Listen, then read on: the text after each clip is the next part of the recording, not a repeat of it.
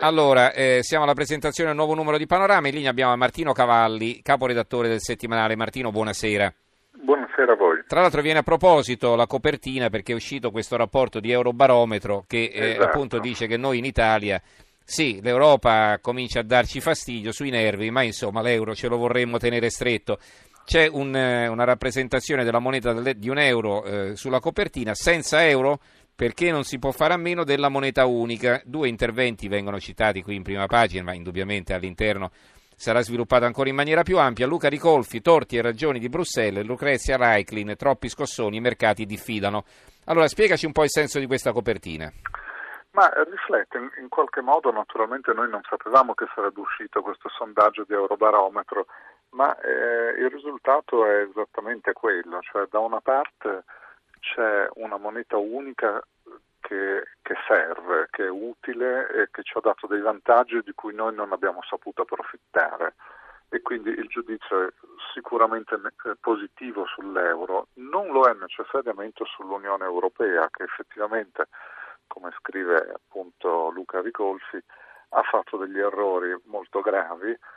eh, ci sono anche dei meriti per carità, ma comunque hanno fatto degli errori e questo eh, porta a, evidentemente oggi gli italiani a dire a essere più favorevoli all'euro che non all'Unione Europea, che poi eh, apparentemente è una cosa mh, che ha poco senso, ma, ma si spiega in questo modo qui. Eh, cioè se si pensa alle politiche economiche di austerità piuttosto che al- alle decisioni sui migranti, chi- è chiaro che gli italiani hanno sviluppato una certa difficoltà così, anche, a capire, a capire le- alcune decisioni prese a Bruxelles. A livello invece proprio di euro, soprattutto se si va a sondare, questo era abbastanza intuibile, il mondo economico, ehm, eh, c'è un- una- un'accettazione incondizionata.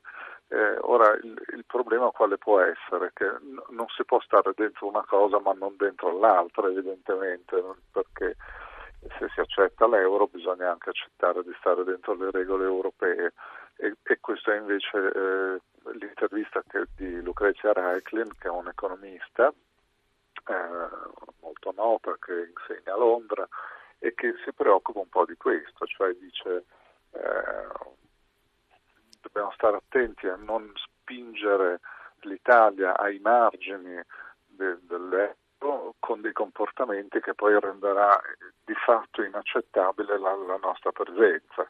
Questo è Mhm. un po' il rischio, insomma. Diciamo che la Eh. speranza di questo governo è che l'Europa cambi come atteggiamento e poi va bene, le- l'euro ce lo teniamo, ma insomma cambieranno le regole, quindi a quel punto non c'era più un problema di rispettarle perché saranno cambiate, certo che le rispetteremo, ma saranno altre, insomma, no? questo è un Certo, po' certo. l'intento. Molta aspettativa per le elezioni, europee, della certo, eh, certo. Diciamo la verità che si sta anche lavorando per le europee con eh, vari provvedimenti, ma è umano, lo, lo ha fatto anche Renzi con gli 80 euro Certo, eh, certo. saltati fuori una- un mese prima del voto. Allora, eh, quali sono gli altri articoli che ci vuoi segnalare di questo numero? Allora, mi fa piacere di, di segnalarne uno che riguarda Genova. Eh, Genova, che ovviamente si parla della città da due mesi esclusivamente per il disastro del ponte e questo ha avuto degli effetti molto pesanti sull'economia, principalmente sul porto, ma anche sul turismo, cioè eh, come se fosse stata vittima di un terremoto. La- mh, gli italiani hanno in qualche modo paura di andare a Genova perché pensano che non sia più raggiungibile, che ci sia un caos terrificante.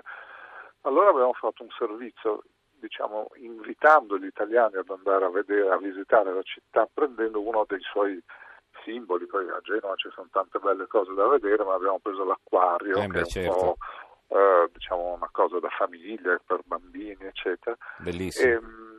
E, e, e così con questo servizio anche divertente su, su, su quello che c'è nell'acquario ricordiamo che ci sono delle cose da vedere a non aver paura ad andare in città perché insomma eh, per carità il disastro del ponte c'è tutto ma non è che improvvisamente è diventata una città irraggiungibile quindi invitiamo gli italiani se, eh, se hanno tempo e voglia di Mhm. farsi un giro a Genova a tentare di tirare un po' sul morale alla città. Bene, poi?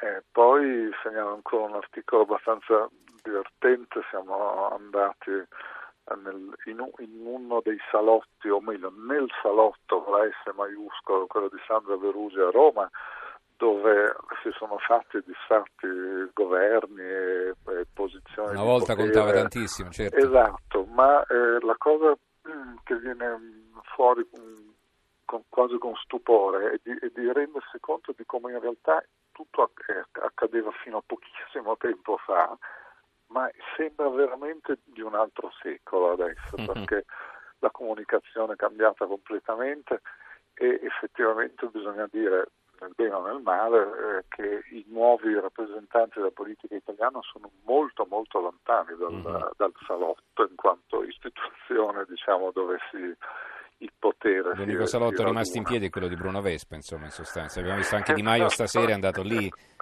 Ha, ha, regalato a Bruno Vespa lo scoop sul decreto cambiato, no? In televisione mm-hmm. qualche salotto resiste, nei salotti veri non c'è no, più. No, ormai no. Va bene, allora ricordiamo la copertina eh, di Panorama che in edicola fra qualche ora, senza euro, un punto interrogativo, ma insomma una domanda retorica, perché non si può fare a meno della moneta unica? E eh, un, un'inchiesta che è appunto eh, sostanziata da interviste, articoli, approfondimenti che troverete sul Panorama eh, di domani mattina. Ci ha presentato questo numero Martino Cavalli, caporedattore del settimanale. Grazie Cavalli e buonanotte. Vi ringrazio, buonanotte a voi.